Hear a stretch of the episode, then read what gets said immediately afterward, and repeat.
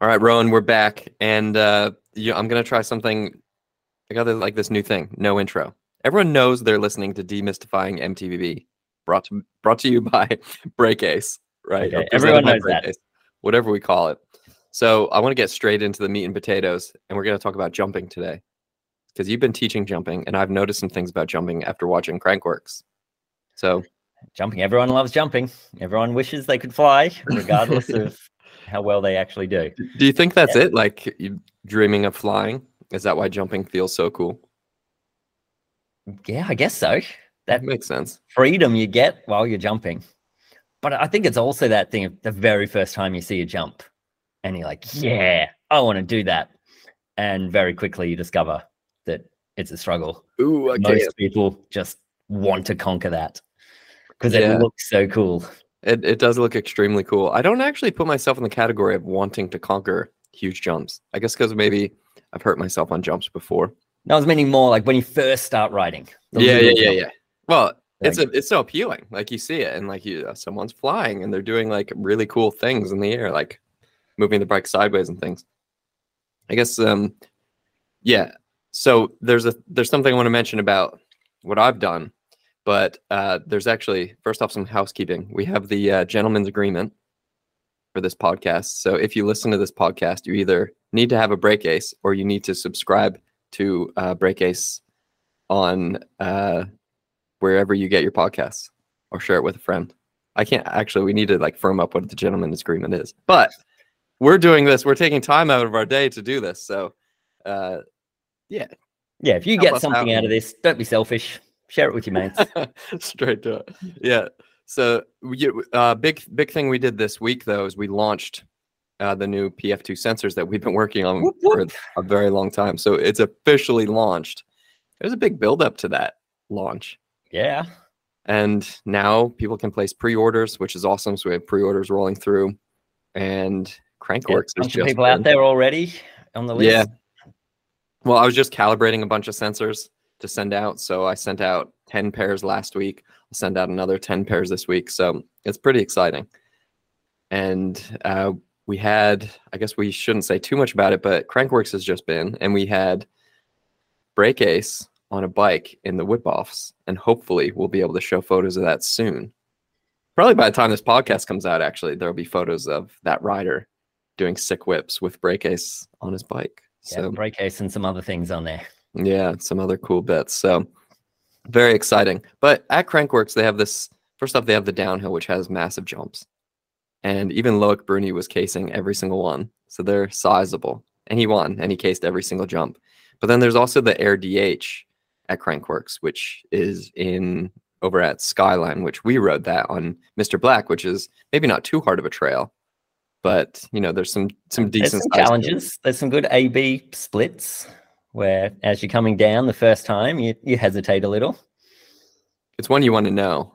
I think a lot of people get hurt on that one because they, they're like, yeah, I can just send all these jumps and go max speed.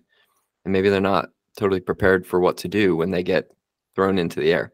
Yeah. But I got to say, after doing that trail, it was one I had to do another time and then another time. And then I think we ran out of uplifts and that was very disappointing. Yeah, it's pretty cool on the gondola. You're up there in like a couple of minutes. It's pretty amazing. Yeah. Oh, I missed that. Anyone who has an actual bike park with a gondola or chairlift, enjoy it. I don't yeah. get that experience. I need to utilize that a little bit more often. I can basically see it out my window, but it's a little bit further than the trails that are right like two minutes out the door. So I don't really go there that often. So, but you've been teaching jumps. And jumps. I did a jump clinic yesterday. Yeah. So I mean, I can imagine like everyone wants to do it, but is is everyone prepared to be able to do jumps? Like, how do you see it? Yeah, so a lot of people, a lot of coaching certifications, a lot of coaches will consider jumping an advanced feature for advanced riders. And it's true. There's a lot going on to make jumping happen correctly. You need a lot of the base skills. However, like I said, everyone sees a jump on their first couple of rides and wants to give it a go. Whether that jump is just a little bump or a tabletop, or maybe it's even a little gap jump and you really think you want to try that and you give it a go. And sometimes it works well and sometimes it doesn't. But almost everyone who jumps on a mountain bike is going to give jumping a go. So I consider it something that beginners should be learning as well.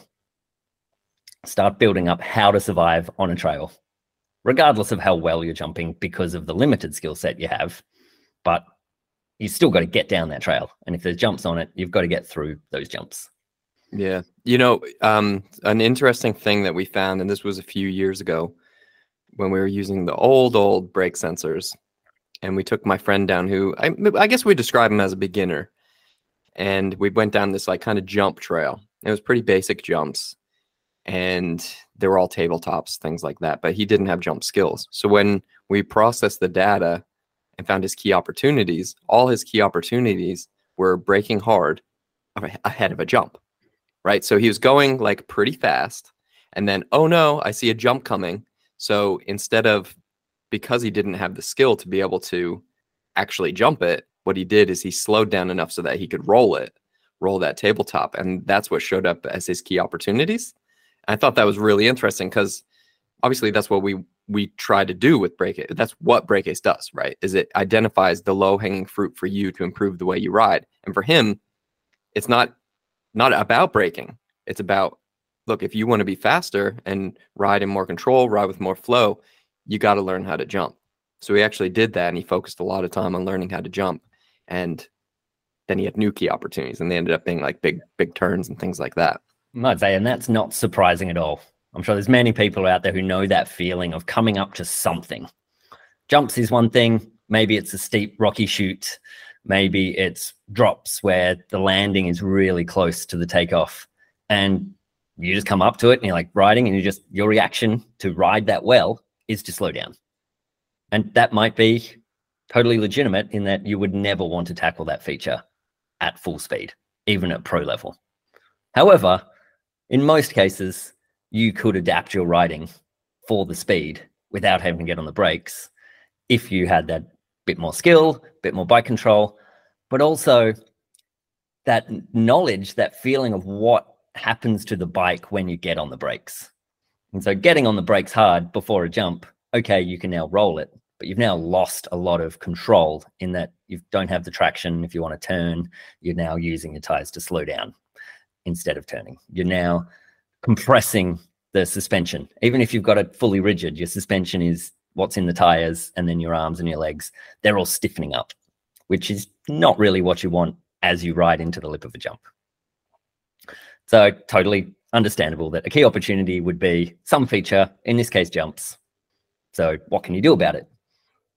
And yeah, well, you were saying how you had a, a jumps clinic and it's a three hour clinic. And for the first like two and a half hours, you didn't even focus on jumps.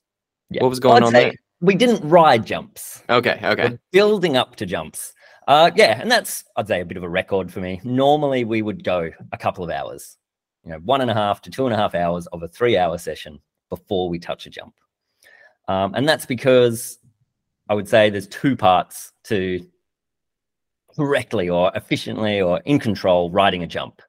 The first part's the technique of how to ride a jump, but the main part, which is probably 80% of riding jumps, is confidence and commitment if you know exactly how to ride a jump, but you come in a little faster or the jump's a little bigger or a bit steeper and you don't have that confidence and commitment, it's probably going to go badly. Mm. And so you can't really build up trust of riding at a jump when you don't have the confidence. And so just going and sessioning a jump over and over and over again will make things get better because it'll start to feel more normal.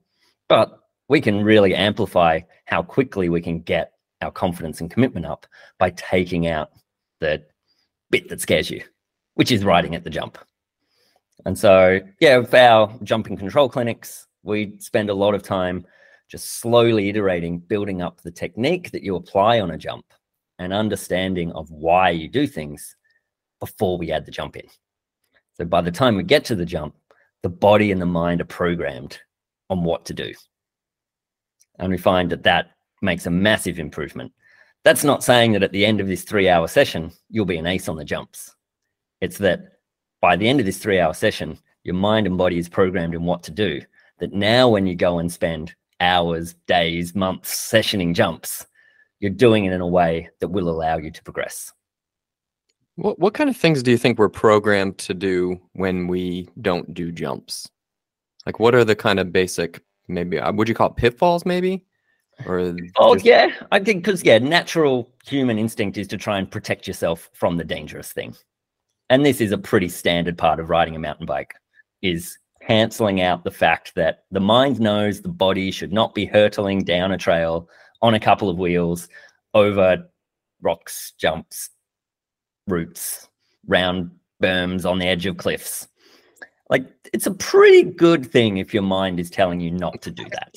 It's like millions of years of evolution. Like, I, eh, look, I told you not to do that.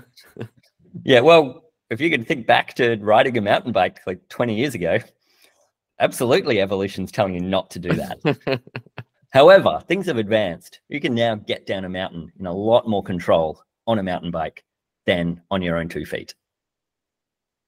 And so, one of the big things we see in regards to that, say, instinct is locking up arms and legs just to sort of try and protect yourself. Almost like yeah. bracing into the lip. Is that what you mean? Like yeah, into the lip, but also in the air. So obviously, the dead mm. sailor is mm. a pretty standard term you might hear around people jumping, and so that's when you get into the air and you just do absolutely nothing. Yeah, so this is an interesting thing because not only does it like look kind of lame to do nothing in the air, but also it's probably better to do at least something, isn't yeah, it? Yeah, and so for our jump clinics, they say we do three hours. We have a three-hour prerequisite clinic that almost all of our other sessions grow on. No matter how experienced you are, we make pretty much everyone have to do this base clinic. We've got sort of more of an entry level that is a bit more knowledge, bike setup, um, just general body position. But this base clinic really covers the how to ride a mountain bike. And part of that is really working on bike body separation in every axis. Because if you can have the bike moving under you, or you can move over the bike and not have them stuck together, then that means what the trail is doing to the bike, it's not directly doing to you. And that's where if we have a dead sailor, we are at one with the bike. but not in a good way where right. we feel that we can just float down the trail on the bike. In a way of we are welded to that bike. And whatever happens to the bike is happening to us. Right. So if you're not kind of in a way moving the bike or being at least kind of limber in the air, maybe uh, in layman's terms, then you're just kind of one solid piece that is at at the mercy of the wind, basically. Yep. at the, the mercy of that lip and that yeah. landing. Yeah. Okay. So, so are there things that you can do before you get to uh, the actual jumping where you can teach these basic skills that you're going to need when you're in the air? Yeah, absolutely. And so I'll say just getting your basic skills right is a big part of it. Cornering, jumping are the two big things that everyone just like, yep, I want to get better at cornering. I want to get better at jumping. You know, there might be some people who is like drops or rock gardens or something, but jumping and cornering is almost everybody. The problem is both of these take almost every single skill that applies to mountain biking, puts them all together at once, and makes the timing of each of those skills super important. Now, cornering has a lot less consequences when you do things the wrong way or get your timing wrong or go in at the wrong speed, all of the different things that you can try and see if it works. So I would say just going and riding more will help your jumping. Don't push yourself to jumps thinking that's the only way to get better at jumps. Go and ride more, practice your different techniques, whatever those base skills are, bike body separation, some body position, using your brakes even just to have some confidence on the bike. If you don't feel confident riding down a blue trail, you probably don't have the confidence to fly through the air. And that's not just me talking from a, a coaching safety aspect. It's that you are applying exactly the same skills. There's a lot more jumps. If you can, a lot more corners, I mean, than jumps on most trails. So if you just go and practice on the corners, you'll get better at jumps. So hmm. an example of that is going and pressing into a corner. Now, when you're doing a jump, you have to press. And a lot of people will say, pull up. Pull up isn't actually part of jumping. So we can go back and simplify all the variables and say, let's start by jumping by on flat ground, rolling along and doing a level lift. So level lift being what I'd call when you just have both wheels come into the air together and go down together.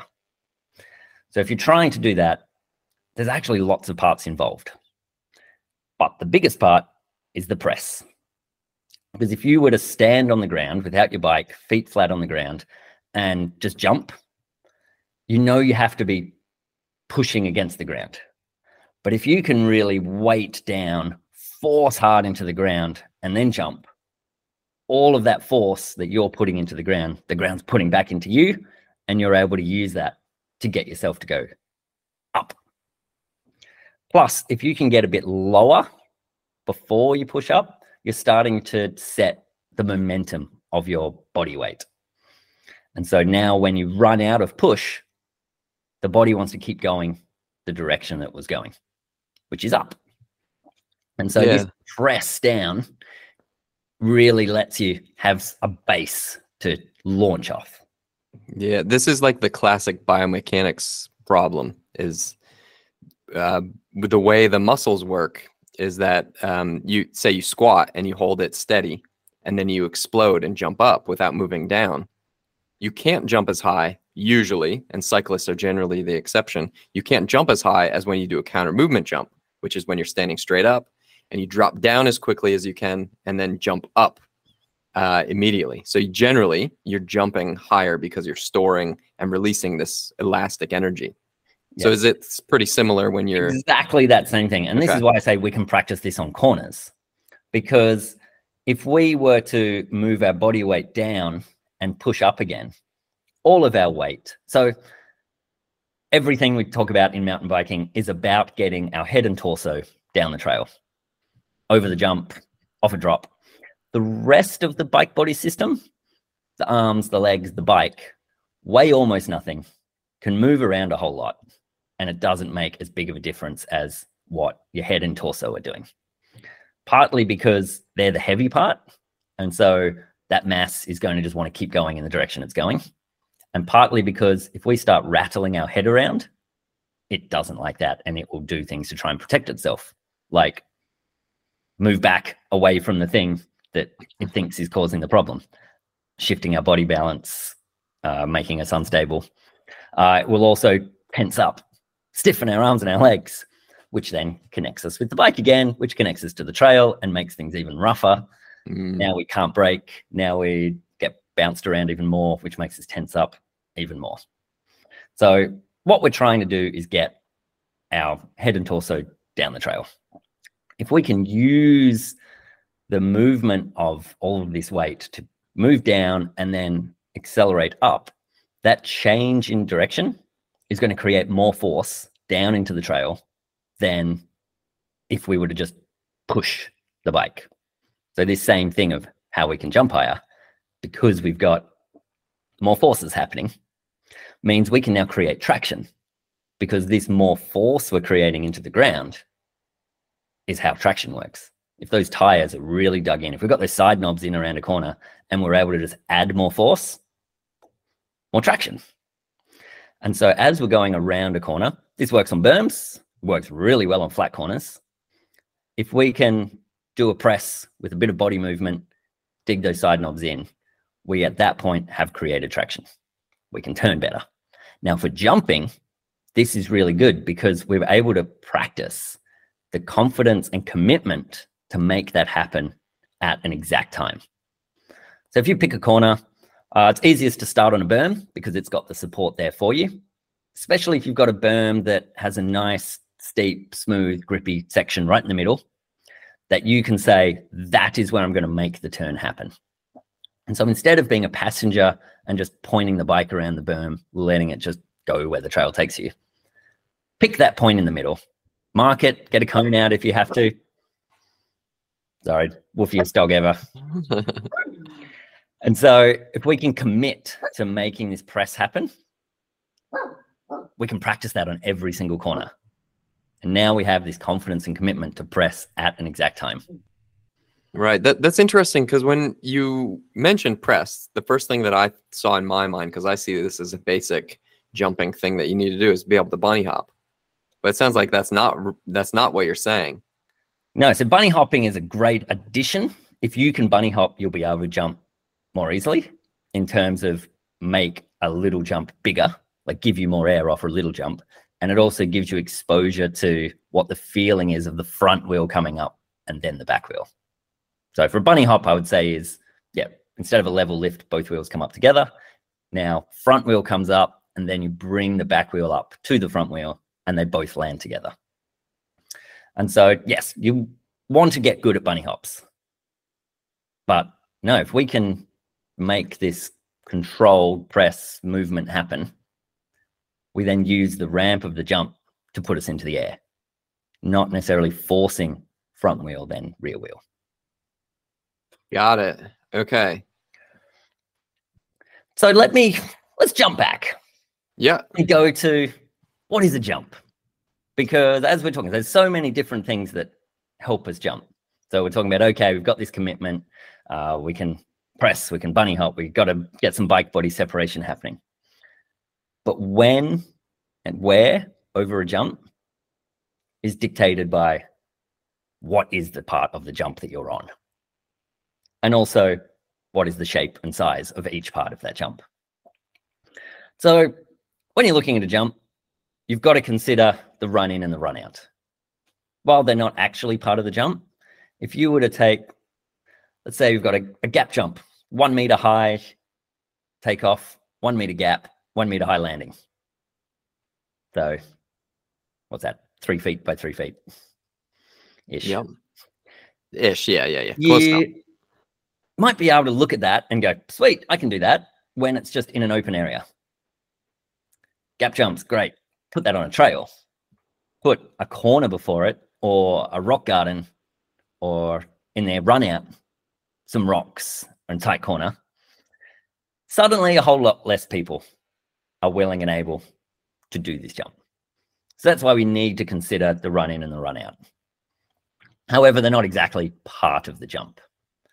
The jump does, however, start before you get to that takeoff. You'll have a, a point of commitment that you've got to know at this point, I am hitting that jump. Because if you don't, you're no longer able to safely abort. Yeah. So even if it's a tabletop jump that doesn't have the gap, just because of the shape of the jump, you want to get all of your changes of speed, all of your changes of line choice, all of that, whether your decision of whether you're committing or not, to happen before this point of commitment.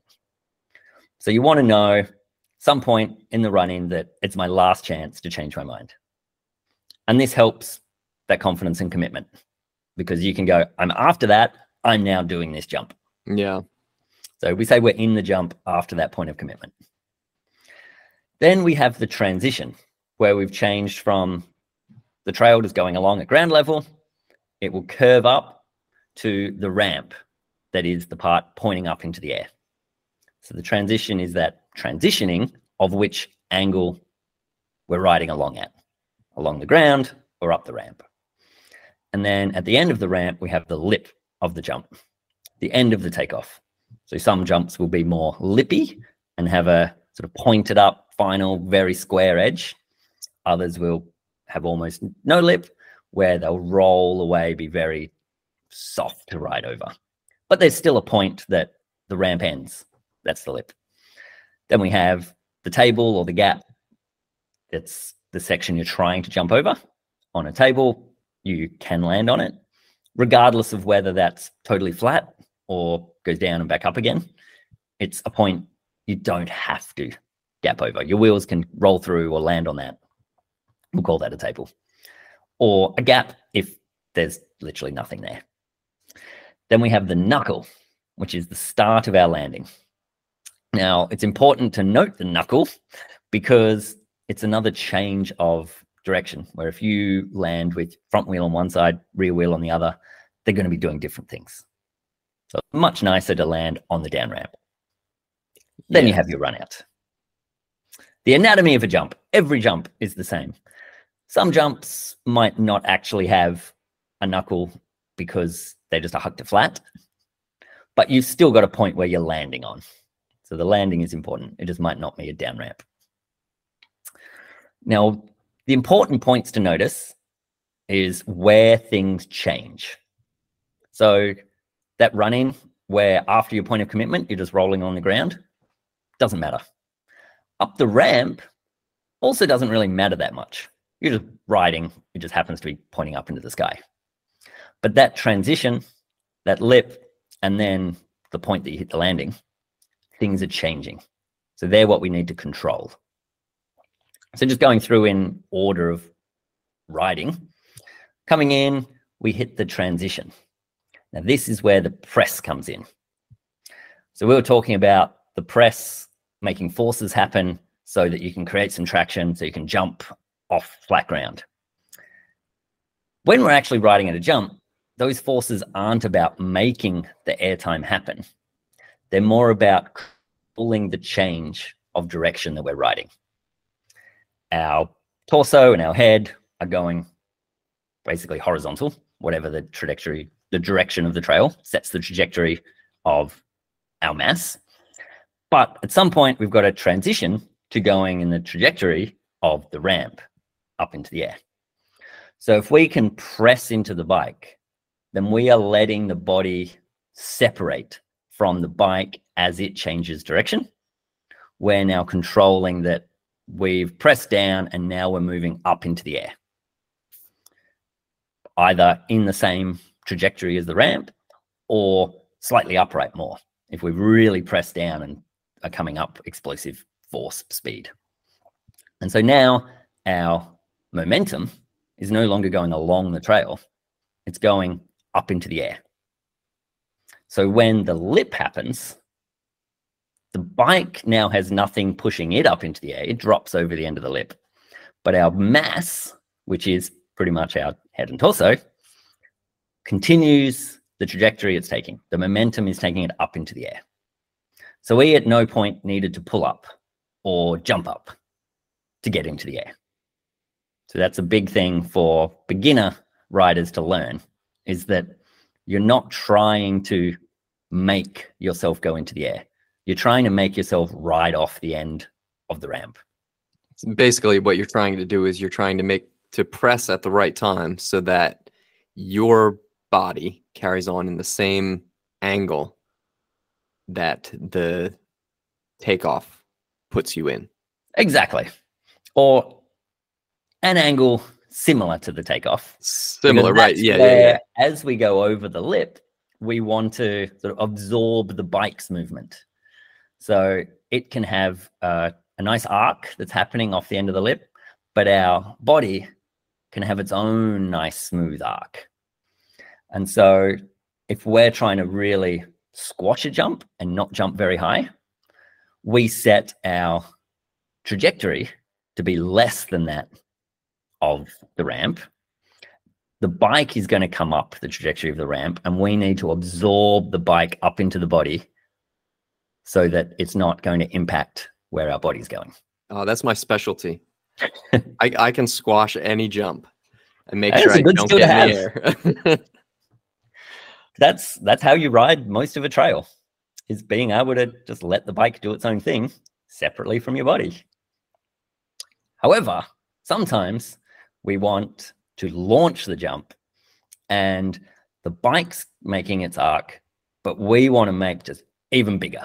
We want to go higher. So we can really push in, potentially get down low, but mostly just make a good solid force happen and time it right that we are going up when we finish going off the end of the lip. And in this case, the body is going to go up, the bike isn't going to go as high. So this is where you get the feeling of pulling up, where you're not making yourself jump by pulling the bike up. It's just if you let the bike continue on its path and your body went on its other path, your arms and legs are going to be stretched out fully to the point that at some point you're having to pull the bike up with you or just Mhm. hang on to the bike is going to be pulling the bike up. So to be nicely in control of what the bike's doing, you pull the bike up into your body so that you're not just dead sailor doing nothing, having the bike hang off the bottom. Yeah, right. So a big pull will make the bike go higher. So it looks like you've jumped higher, but your body was already on that path. Right. So I guess if you what you're saying is that if you had let go of your bike at some point and you didn't do a pull, what would happen is you'd carry on going up in the sky and uh, the bike would maybe go the the trajectory it was going to go all along. Exactly. And so potentially if you're still both continuing at the same horizontal velocity with same wind resistance applying, you might be able to land back on that bike again. Oh, It's possible. it's like the trick of all tricks. I think I saw some of those at the slope style yesterday. exactly. You can be moving separate from your bike and still end up in the same place. Majority of riders don't want to be doing that. So you want to pull the bike up into you and then you can start moving it around. You can start doing a tabletop or a whatever trick you want to do. Start doing a whip because you can now move the bike in rotationally under you. Or maybe what you want to do is jump off and do a Superman. It's okay. You're just the bike is moving separately from you. However, you need it to stay attached to you yeah. when well, you you- again. Yeah, because that's the next part, isn't it? Because now suddenly we're in the air, we lofted it a little bit higher because we did a pull. We got to come down eventually, right? Still got to hit the ground. yeah. and- Hopefully, it's the bike that touches the ground, rubber side Well, down, yeah, yeah, and yeah. you're attached to the bike. Rubber so side- yeah. So how do you how do you do happen. that? We need to be on the bike, but also we need to be using, I'd say, our landing gear, so that when we land again, we want to be able to extend out our arms and our legs, put the bike on the landing, front and rear wheel at the same time, ideally, and then compress in through our arms and our legs, letting them be part of the suspension so that our head is having a nice smooth arc that it's following on the landing. Now, part of this is staying on the bike or attached to the bike the whole time. Okay, at some point you might want to do some slope style tricks, jump off. But when you get back on the bike, you want to be attached to it. Now, I'm pretty sure we'd mentioned this in a previous episode the idea of wedging ourselves onto the bike. So, especially if we've got flat pedals, which if you're hitting big jumps, you probably do. But at the same time, if you're racing, you're just going to be rating whatever you've got. And everyone out there just on a standard trail ride is going to be riding whatever they've got. So you might have clips, but you don't want to trust them to be holding you to the bike. You want to make yourself stay on the bike. So we talked about we have a, a full body can wedge itself into the bike. Our palms pushing forward on the grips and our feet with our toes pointed down, pushing the pedals backwards. So we're wedged in there. So this is something you can practice while you're doing those level lifts or bunny hops or just on the ground doing a rear wheel lift. How you scoop with the pedals by pointing your toes down and pushing against the handlebars to hold yourself to the bike. Critical part of flying through the air.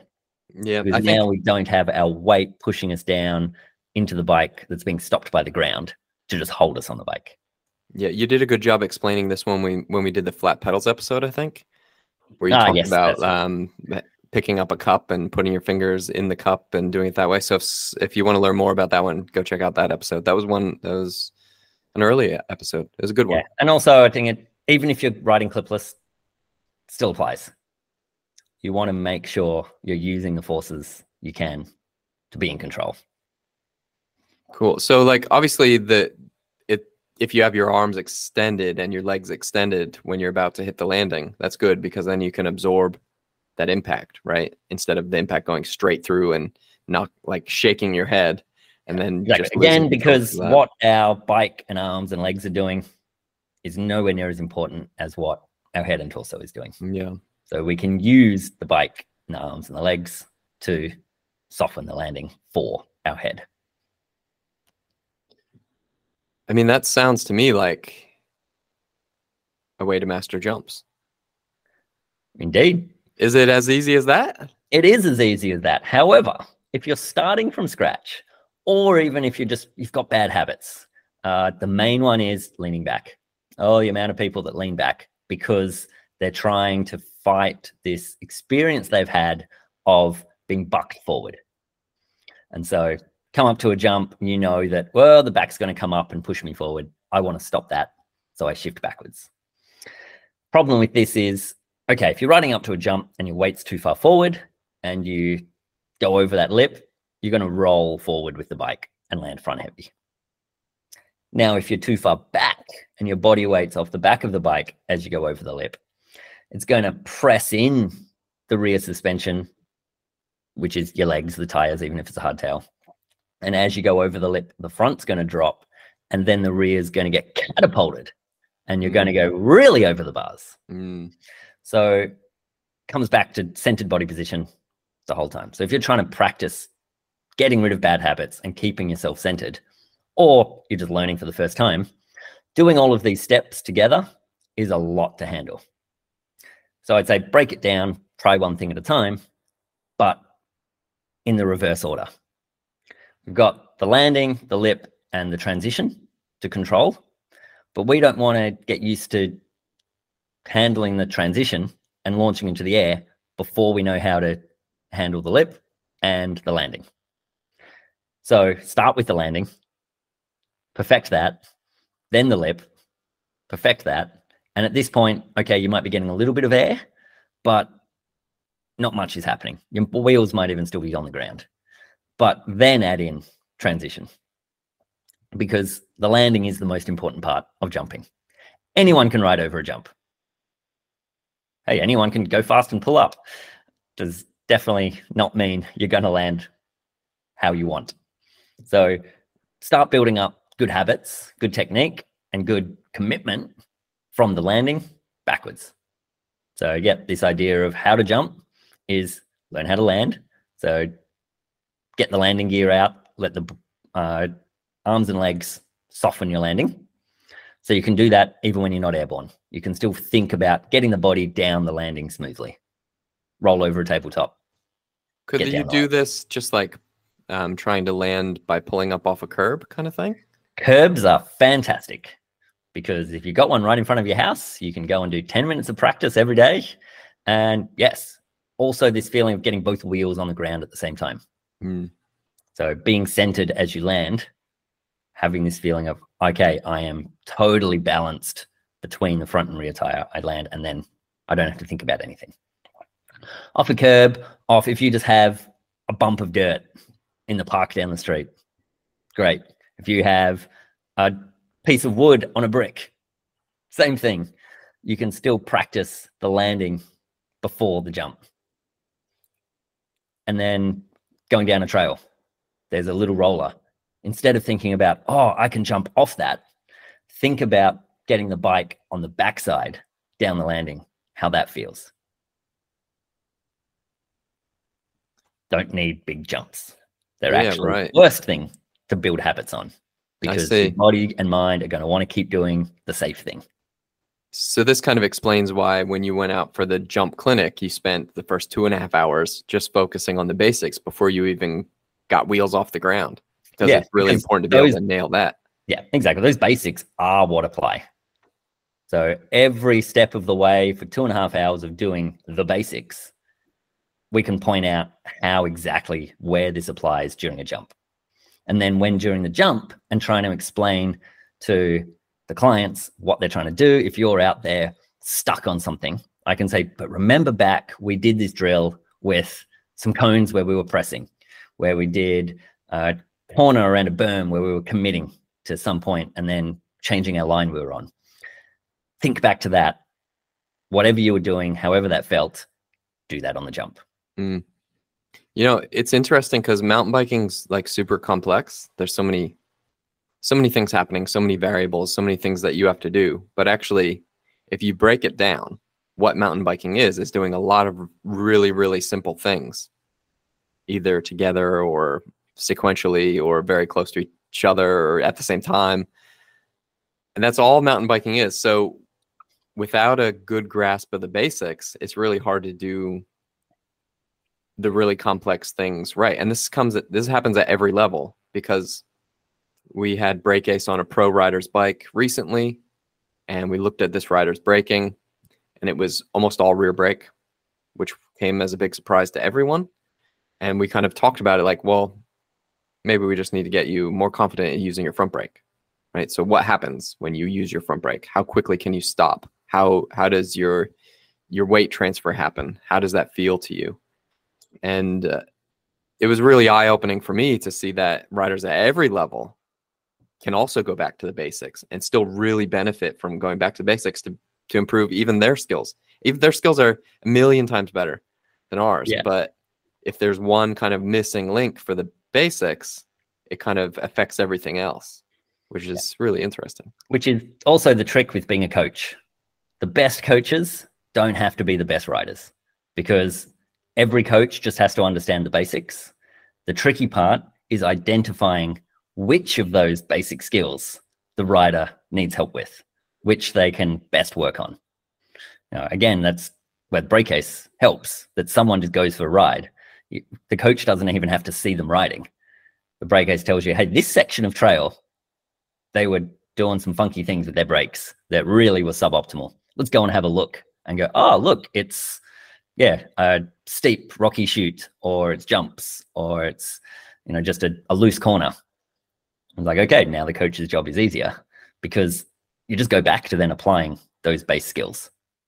Yeah, so those basics in that specific scenario, because that is the rider's weakness, and then those carry-on effects affect the rest of the riders riding as well. Because Definitely. so I'd say basics. I try not to use the term basic skills. Yeah, it doesn't sound good, does it? Base skills. Okay. Because there's only a handful of base skills that you need to be able to get good enough to be a really good rider. But those base skills you can never perfect. The idea of you know leaning the bike under the body, the idea of scanning down the trail, not just staring right in front of where you're looking. There's a bunch of these that you can just always get better at and get better at applying on different terrain at different speeds, different levels of grip, different bikes, different tires. You know, things change and you should still be able to apply those same base skills. And that's jumping. Don't think of jumping as a one off, that's a skill. It's the same with cornering. Cornering is something you want to apply a lot of separate individual skills to make happen. Cool. Well, that's pretty good. It's good, but sorry, there's no shortcut. No shortcut. Work on all of the base skills. Yeah, yeah, cool. Do, do you find that um I guess this is where those base skills clinics really come in handy as well because you can have someone that kind of work with you to identify like which is your weakness, which ones do you need to improve on before you then move on to like actually learning how to jump. Absolutely. And even if it's a private skills clinic with someone who's been writing for years, we'll never jump to the thing that they've said they need help with. It's we'll go through a base selection of skills, see how they're going, explain the why that they are important because that's what a lot of people are missing and therefore makes them struggle to apply it later when things get hectic and fast and mm. rough because it doesn't feel like there's a why for that base skill and so yeah everyone to learn anything practice those base skills and the good thing is most of them you can do in your driveway perfect sounds good i think i'll go try some of these now yeah uh, no, it's probably raining over there, isn't it? So. Actually, it just stopped. So I might still be able to sneak out for a ride quick. But uh, yeah, no, I think that's pretty good uh, explanation for how to get started with you know mastering jumps and go back to yeah. the basics. Try these things. Focus on the different parts of the jumps. If you can hop over that crack in your driveway, that's as those twelve-year-old kids spending all day hopping over that that one little line. They've got it right. Perfect. Thanks for that, Rohan. Okay, cheers. Enjoy. See ya.